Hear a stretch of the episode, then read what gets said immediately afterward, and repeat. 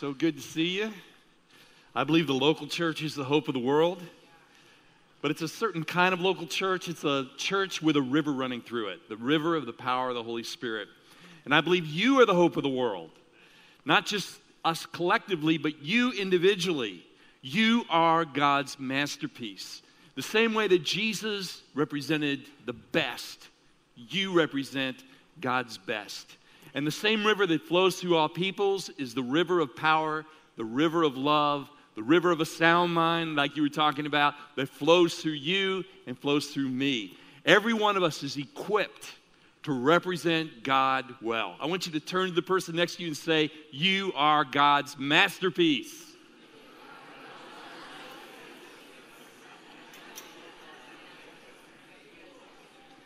I love that survey that we did it's really sad. In the book of Revelation, Jesus took a survey of the church, except he was on the outside looking in.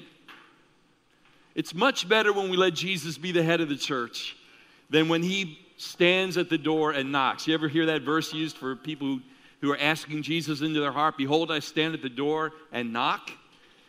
It was Jesus standing at the door of his own church, knocking, saying, uh, Hey guys, would you please let me in? And how important is it for us to allow Jesus to be the head of the church? There is one head, there's one Lord, there's one baptism, whether it's in Mexico or whether it's in California. We are one body worldwide. We are a powerful force to be reckoned with. But individually, this is what I want you to see you are God's masterpiece. And I'm going to be telling my testimony, my story, the work that God did in my heart I'm a California boy. I went to Berkeley, and we'll get into the, it's kind of a Northern California story. I know there's not any weird people that live in Southern California. But I was kind of a seeker, kind of a new age seeker. You know any of those new age seekers? Are you a new age seeker? You're in the right place. Just trying to figure out what God was all about. But it is so powerful when we understand the fingerprints of God on our life. You know, when you look in the mirror, there are genetic markers. Your physical appearance is the sum of the masterpiece that God formed in every generation from Adam until you. God wrote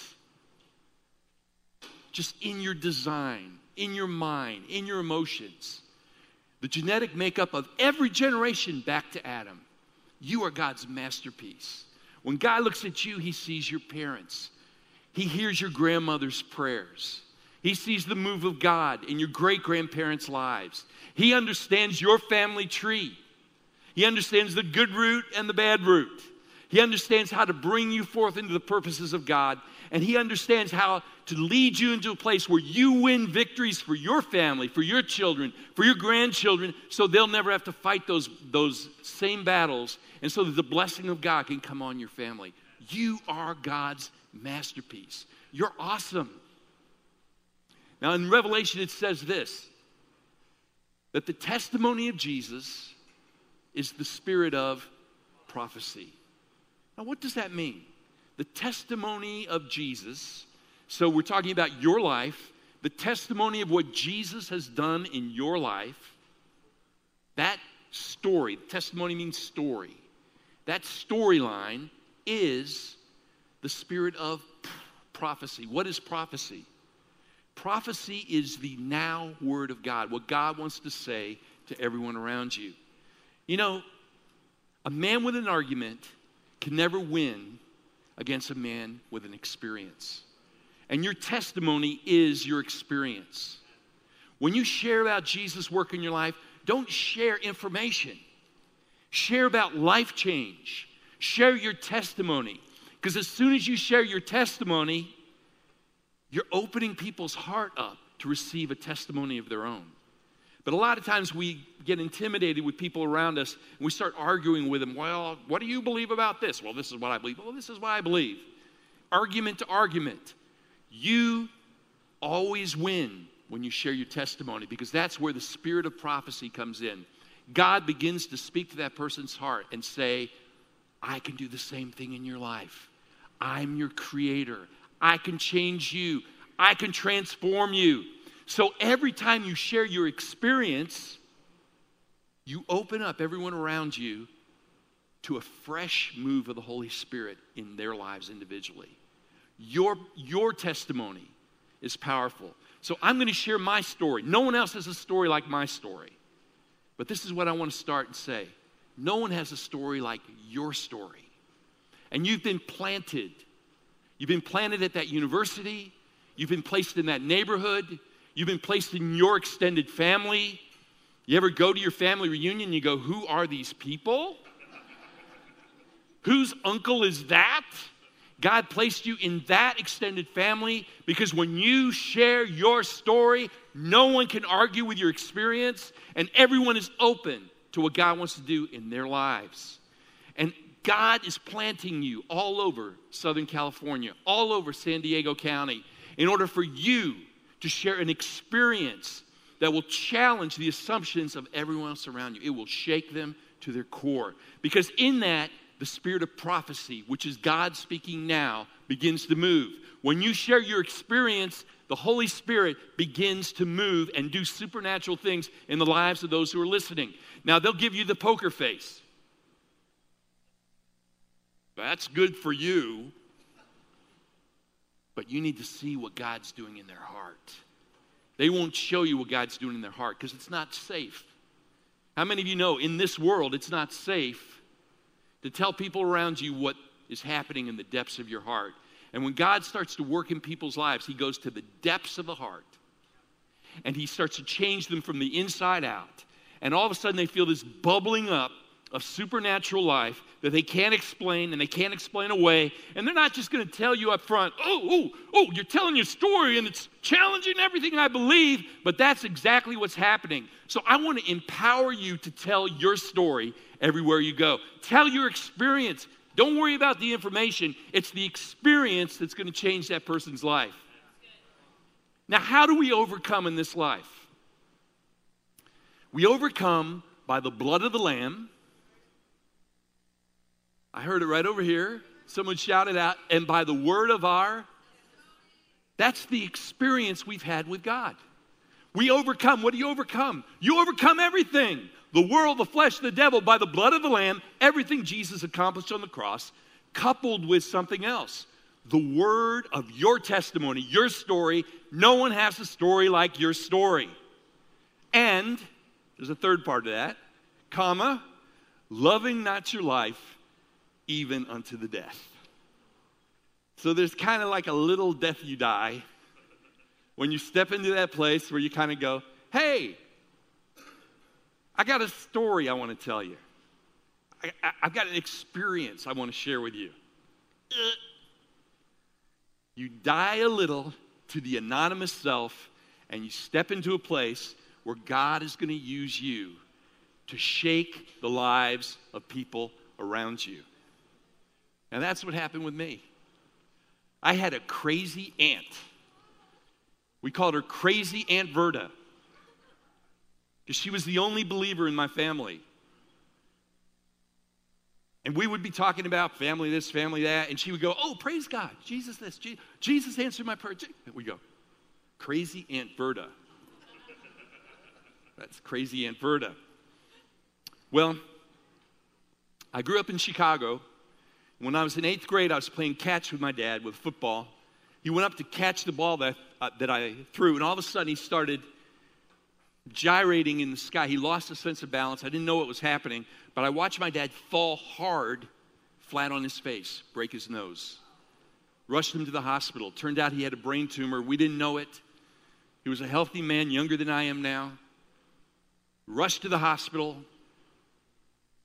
They found a tumor the size of a lemon behind his left ear. The doctors operated on him seven times. My mother is panicking. Aunt Verda is the one who drives down from Pennsylvania to be with my mom. And the doctor comes out of the room that night. I remember there were just three of us there. It was my Aunt Verda, my mother, and me, 16 year old boy. And the doctor said, I'm sorry, I'm sorry, ma'am, you, you, your husband's going to die tonight. And my mom was just, she just panicked. She didn't know what to say. my Aunt Verta stepped between my mom and the doctor, and she said, He's not going to die, he's going to live. And the doctor looked at her and he said, You don't understand, that's a false hope. We've operated on him. He's bleeding out of all the openings of his body. There's nothing more we can do. And Aunt Verta goes, That's just the blood of Jesus cleansing him. She walked right past the surgeon. She walked right into the recovery room. She walked into the recovery room where everyone had the masks on. And she laid hands on my father. She prayed the prayer of faith, and God healed my father right then.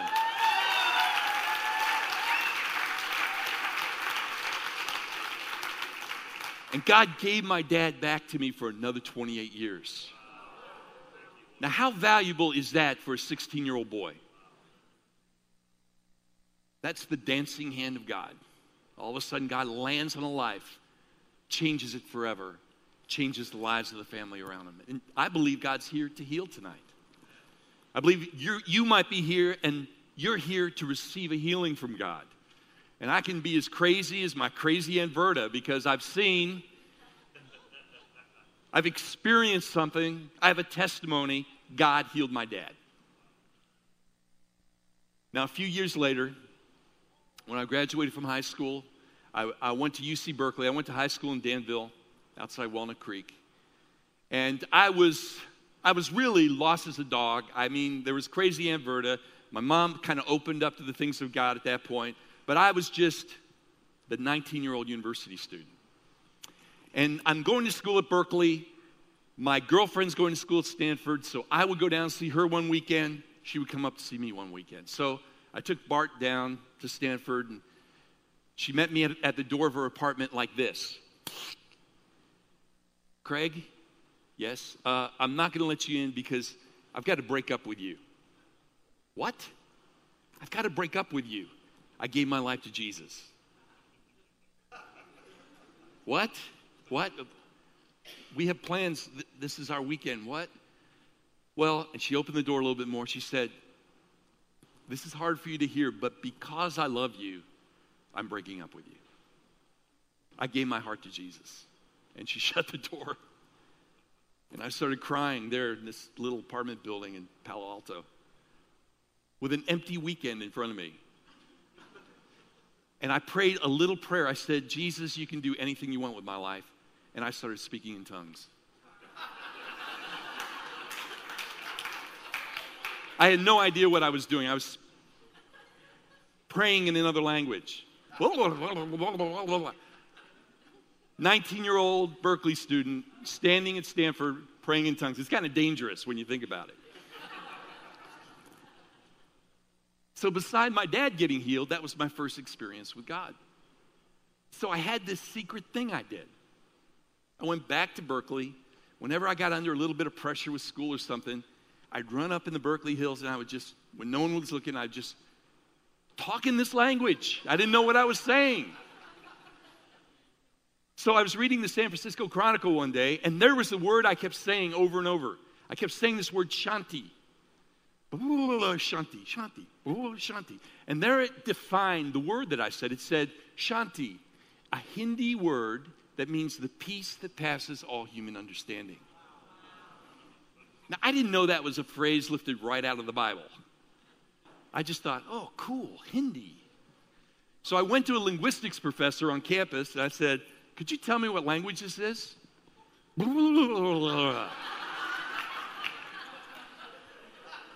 He looked at me, he said, That's a rare dialect of Hindi. He, I said, I thought so, and I turned around and I walked out.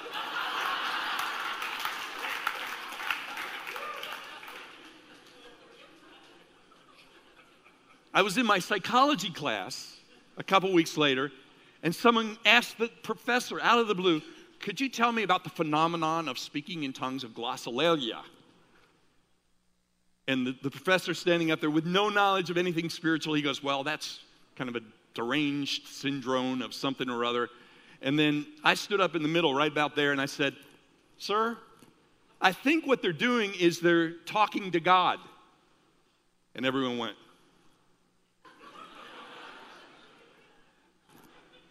Because two things started happening. One, as I started speaking in this language no one ever taught me. And in fact, there might be people here that, that want to receive a prayer language tonight. We can pray for you. But number two, and this might be even scarier, God started speaking to me. I started hearing a voice. So, up until this point, I was your typical Berkeley student. I would dance with the Hare Krishnas. I would read the Tibetan Book of the Dead. I would go to any New Age cult meeting, and then I happened to do this other thing, speaking in tongues that no one knew about. But God spoke to me. I was leaving my dorm, and I was going to go to this cult meeting called the Holy Order of MANS. I don't recommend it for anyone in this room. and a voice spoke to me and said, Don't go there. Stop. Turn left. Go down the street. Stop. Take a right. Okay, go in this building. And this voice led me to the only spirit filled church at Berkeley at the time. It was Mario Murillo's church, Resurrection City. And the doors were open, and I walked in, and there were little groups praying, and they were all speaking in tongues just like I was doing. I thought, wow, other people do this. So I got in a little circle, and I prayed in my prayer language just like they did. And then it's interesting now that I've had that, this position, I've been in church world so long, my job has been following up guests, but that church kept following me up. They were calling me up. Hey, you want to come to church? You want to come back? And I'm thinking, why are these people calling me up? I had this isolated experience. I didn't get it. I didn't understand that God led me to a healthy church in order to plant me and root me, to disciple me and transform me. That was God's plan. But I didn't get it. And maybe you're here tonight, maybe you stumbled into this meeting, or maybe your friend drug you to this meeting, and you've never understood the importance of the local church. Jesus said, I'm the vine, you're the branches. And the same way that a branch doesn't have life of itself, you don't have life of yourself unless you're grafted into the vine. Jesus is the vine. The body of Christ is the vine, and the life flows out of the root. So you need a healthy church the same way I did, but I didn't get the message. So I never went back. But about two weeks later, I'm walking through Berkeley. I see these guys sitting under a tree. And they had robes on. And they had Duck Dynasty beards. Before Duck Dynasty. And I thought, wow, they must be spiritual. Because you can tell how spiritual someone is by the length of their beard. So I sat cross legged under the tree and I said, hey, what are you doing? And they said, We're serving God. And I said, So am I. And they said, No, you're not. The only thing at this university is the lust of the flesh, the lust of the eyes, and the boastful pride of life. I looked at him and I thought, Wow, how did you know? They said, If you really want to serve God, you got to live the way Jesus did. He said, Foxes have holes, birds of the air have nests, the Son of Man has nowhere to lay his head. You got to forsake all. Your enemies will be those of your own household. Really? Yeah. If you really want to serve God, meet us under this tree tomorrow and we'll teach you how to serve God.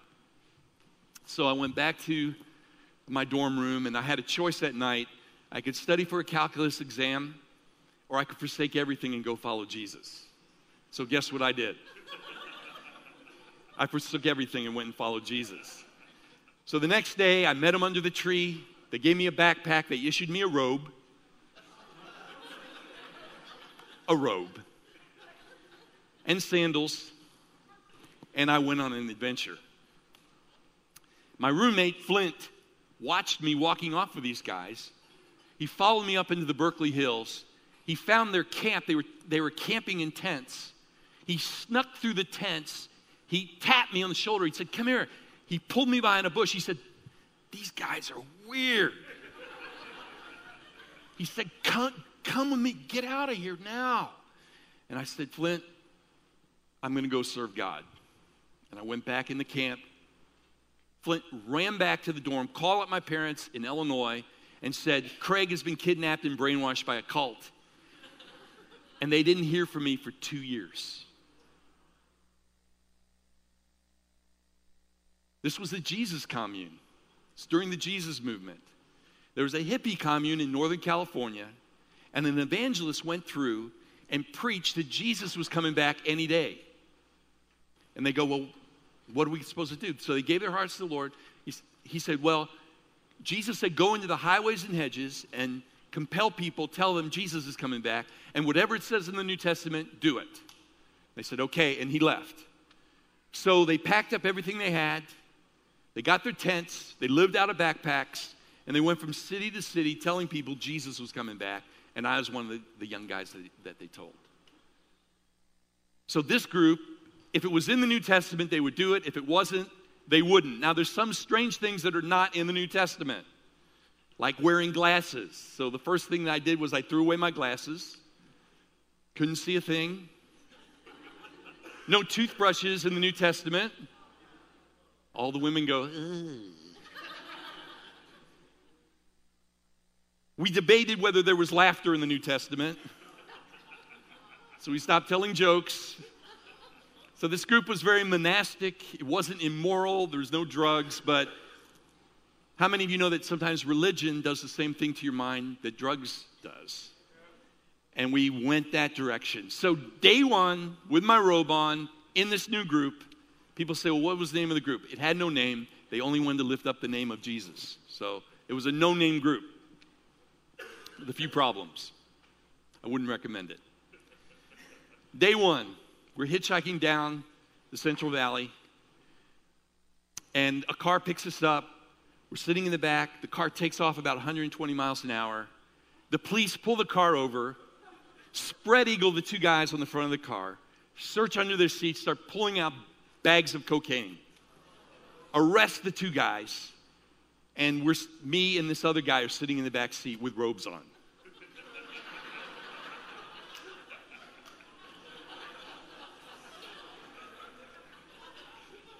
So I go, What do we do now? And this older guy, which was affectionately called the older brother, said, Follow me. And he opened up his door, and we both walked out and walked over a hill like we were invisible. And the police never said a thing to us. I said, What just happened? He said, God delivered us. And I think he was right.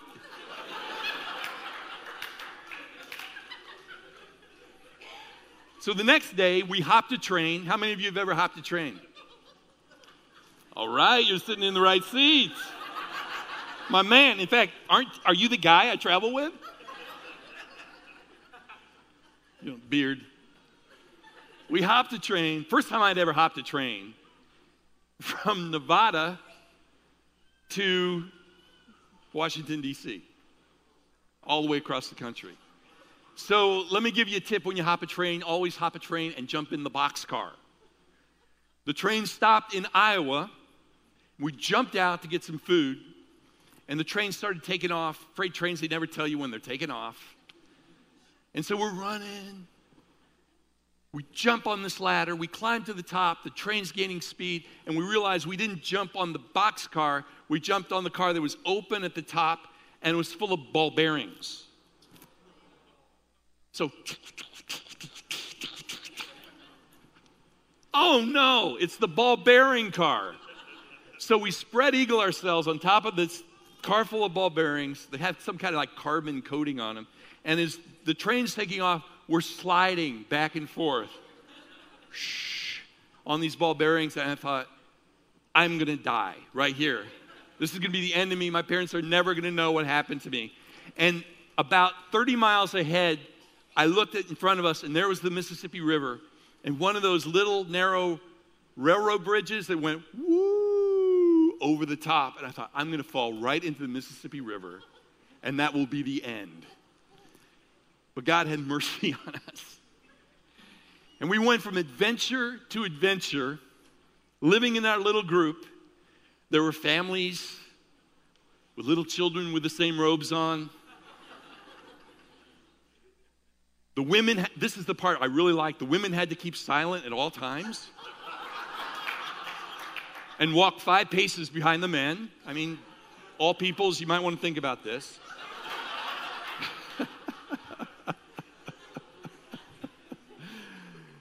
but it's really hard to recruit people to join this group.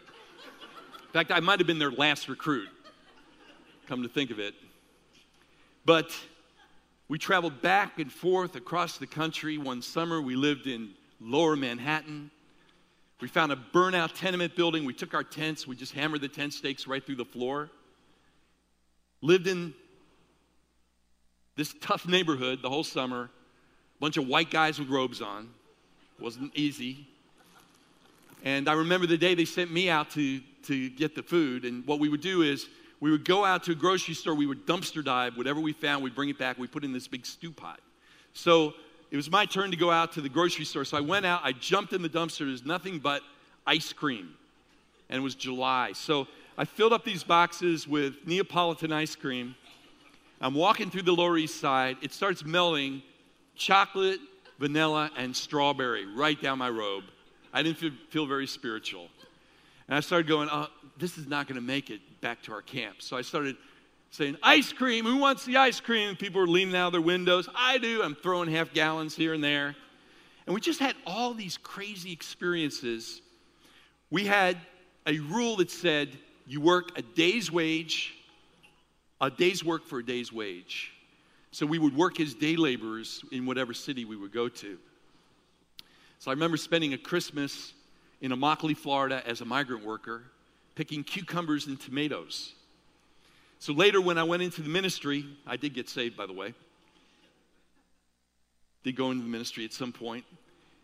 I, was pastoring in Florida, and this guy goes, Pastor, I know it, it's, I'm asking a lot, but could you go to Immokalee, Florida, and, and preach to the migrant workers on Christmas morning? And I go, George, I'd love to. I was a migrant worker in Immokalee, Florida. And he just kind of looked at me. He said, Really? So after two years of these adventures, I had two things going for me, and it kind of relates. How many of you were here this morning for the message about the, oh, you came back? The message about the promises of the word and the power of the Spirit. I had two things going for me, if you remember that message. They gave me a Gideon's Bible. And since I was a new recruit, they would say, the only thing you have to do all day long is read this book. And I had never read the Bible before. So I would wake up in the morning and go, okay, Lord, what do you want me to read? Maybe I'll read the book of Job. And I would spend the day and just read a big chunk of scripture. So I was getting the word of God in me in spite of myself. And then the other thing was I would sneak off and do this thing that no one else in this group did. I would pray in tongues. So that was my little secret thing I did. No one else did that. And, but I would read the word all the time, and I didn't realize it at the time. But the more I read the word, the more I was getting the promises of God's word deep in my heart. And the more I prayed in the Spirit, the more I was empowering myself to live the life of Jesus. So something was about to give. So after about two years, we were living in a rough part of, of Washington, D.C., 50 guys in robes going to the YMCA to take a shower once a week, whether we needed it or not.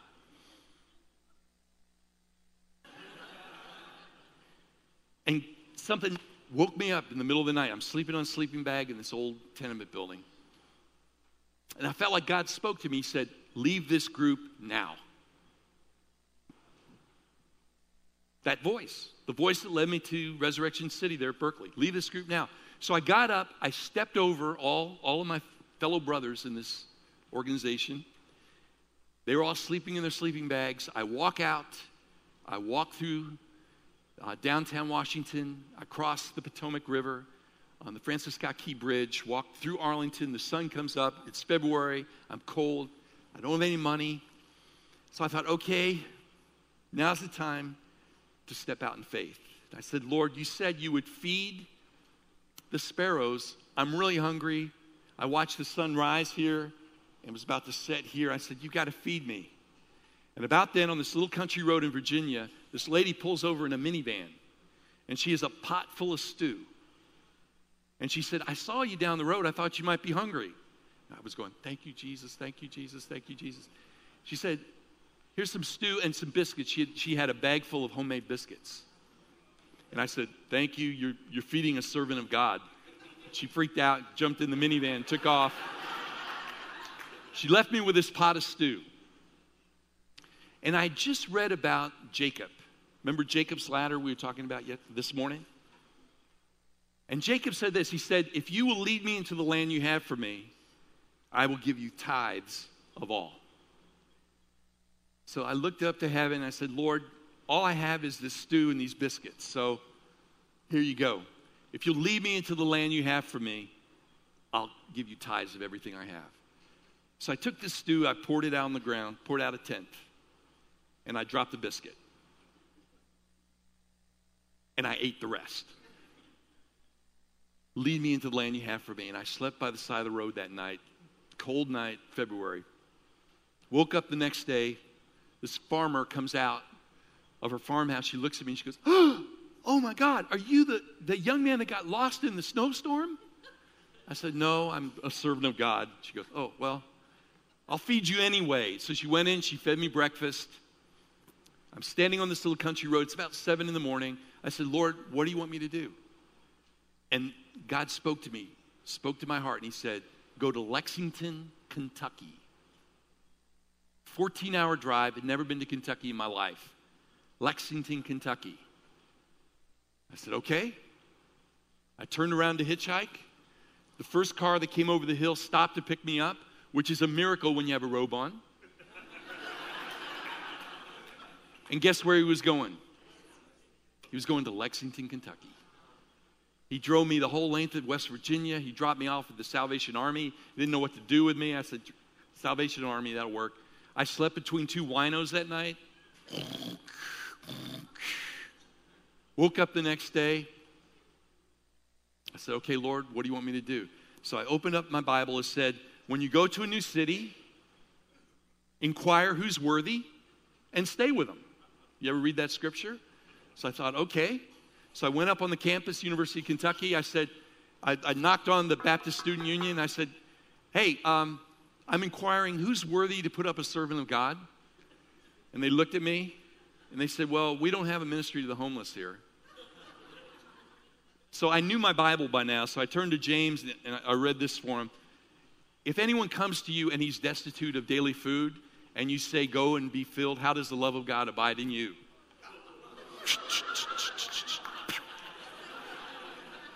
And they go, What are you, a troublemaker? And they kick me out and they lock the door behind me. So I kick the dust off my feet, took a couple steps, asked this college kid, Hey, you know who would put up a servant of God? He said, Ah, you can stay with me. So I went up, spent the night in his apartment, stayed with him for the next couple of days. And he's like, Who are you? So I walked up on the campus, and there were posters everywhere that said, Do you need a miracle? Do you need a miracle? And I thought, Man, I need a miracle. I threw my glasses away. I can't see anything. I was like, Do you need a miracle? That's a good question tonight. Do you need a miracle? Is there something supernatural that God needs to do or God wants to do in your life right now? I believe He's here to do miracles. So I went to this auditorium, University of Kentucky. It was a church plant. They wanted to reach college kids. So this was their first meeting. They were praying for college kids to get saved. And guess who, who their first guest is? The guy from Berkeley. I come in with my robe on. So there's a greeter. Do we have any greeters here? Hey, look, who was here setting up for this meeting tonight? I want to see the hands of the people sitting up. Uh, let's give them a hand.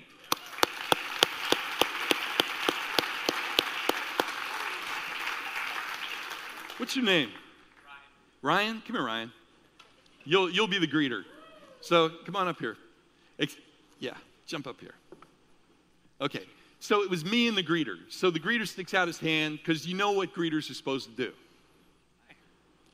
And I didn't shake his hand. And he goes, Well, why aren't you shaking my hand? And I said, Well, it says in Proverbs, strike no man's hand suddenly. And that's what he did. He goes, he goes, That's the stupidest thing I ever heard. and then he walked over there, and I walked over here, and then he comes back real sheepishly. He goes, I'm sorry, I'm, I'm the greeter. I shouldn't have said that. come on in. You know, I, w- I want to welcome you. Come on in. And I was like, well, I'm glad you got the point about not shaking hands. So I go in there, and, and oh, by the way, while you're up here, Ryan, I feel like God's got a prophetic word for you. Great. I love it. Did you like that? Yeah, I would. When, when I came, you were the first guy that I saw.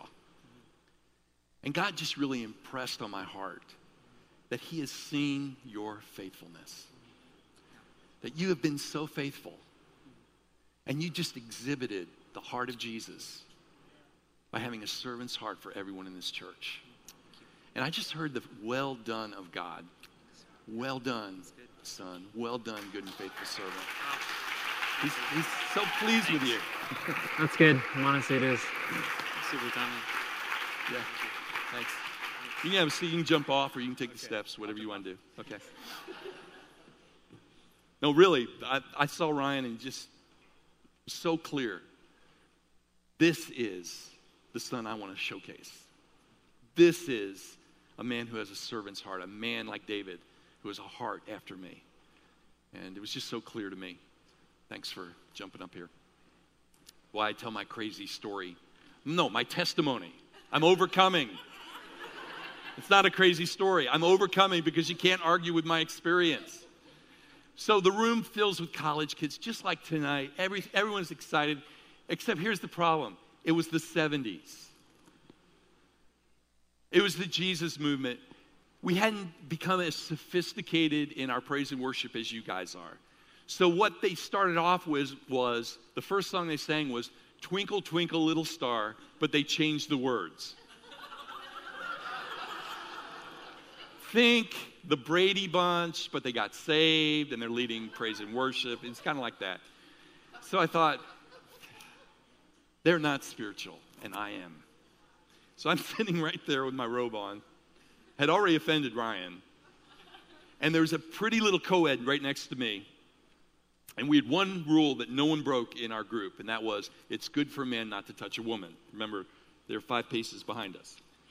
So they said, everyone stand up, give everyone a hug. So this cute girl gives this 19 year old boy a hug, and I go, oh.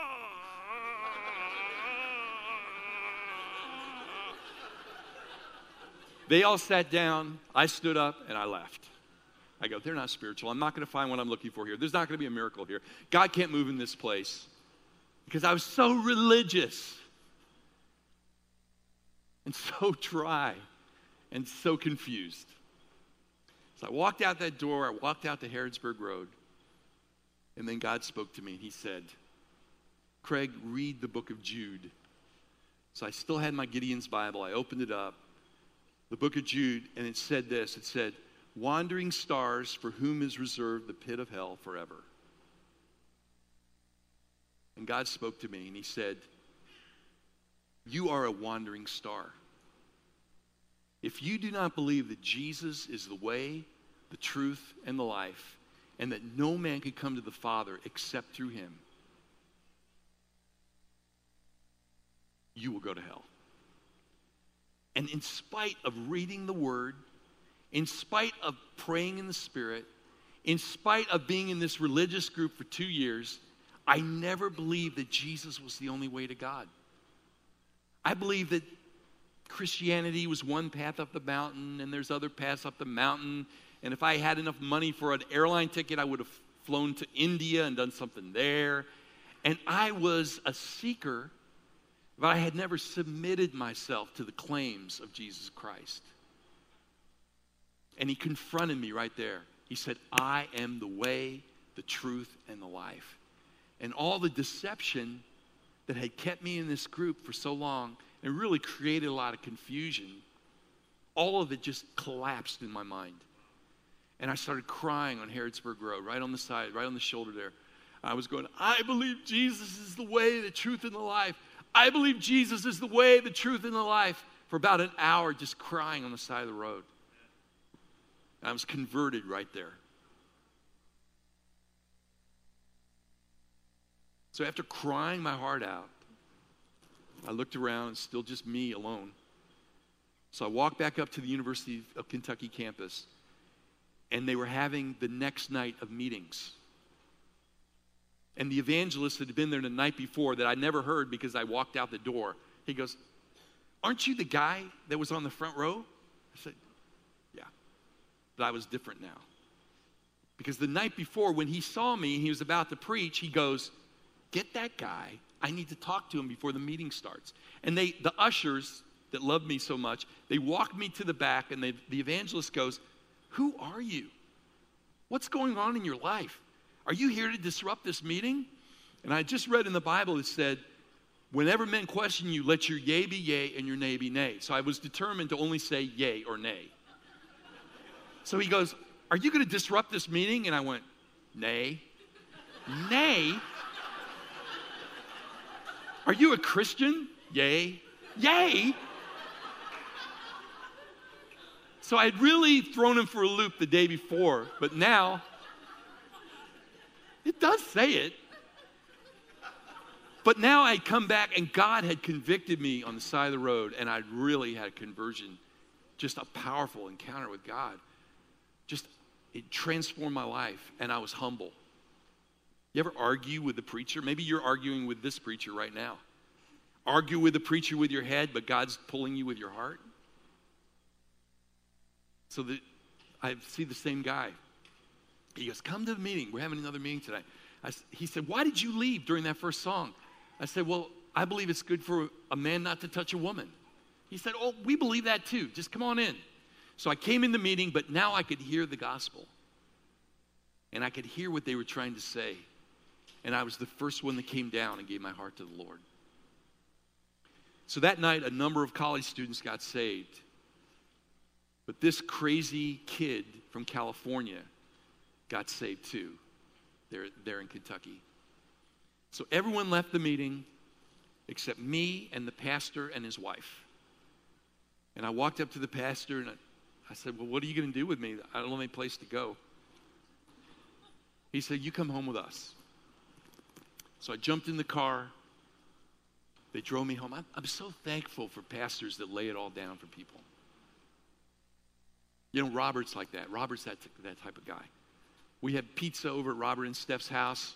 They go, Oh, whoops, we got to leave right now because we got to be in Mexico. Come on, kids, we got to go to Mexico for the baptisms.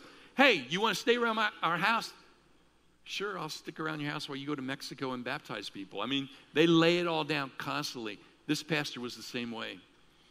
So I spent the night in his house. I woke up the next day. I said, You think I should call my parents up? He goes, I think that would be a good idea. So I called up my, my home. I'm in Kentucky. My parents lived in Illinois. And my dad answered the phone and he started crying. He said, Craig, is that you? Don't go anywhere. We're going to come get you. And they came right down to Kentucky to get me. And this is what I found out. The day I, that the deception fell off my mind, the day I was out on the side of Harrodsburg Road and God spoke to me, that was the day my crazy Aunt Verda called up my mom. And she said, Craig's been gone for two years. We need to fast and pray for him. That was the day they fasted and prayed for me. And all the deception fell off of me.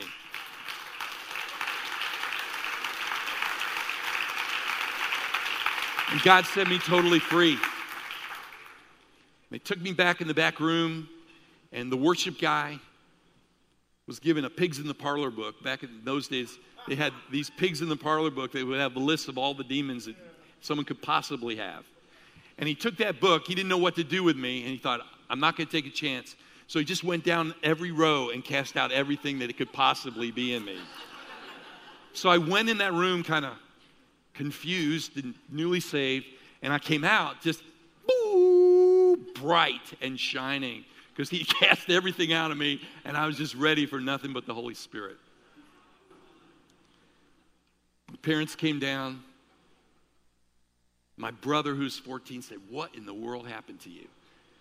And I said, God has changed my life. And he said, I want what you have. So I thought, okay, what did they what did they do? They baptized me. So I took him upstairs, filled up the bathtub. I baptized him in the bathtub. I'd been saved two days. And he came up out of the water speaking in a language he'd never spoken before. He goes, What's this? What's this? He's, I said, It's okay. It's what happened to me too. And he's been serving God ever since.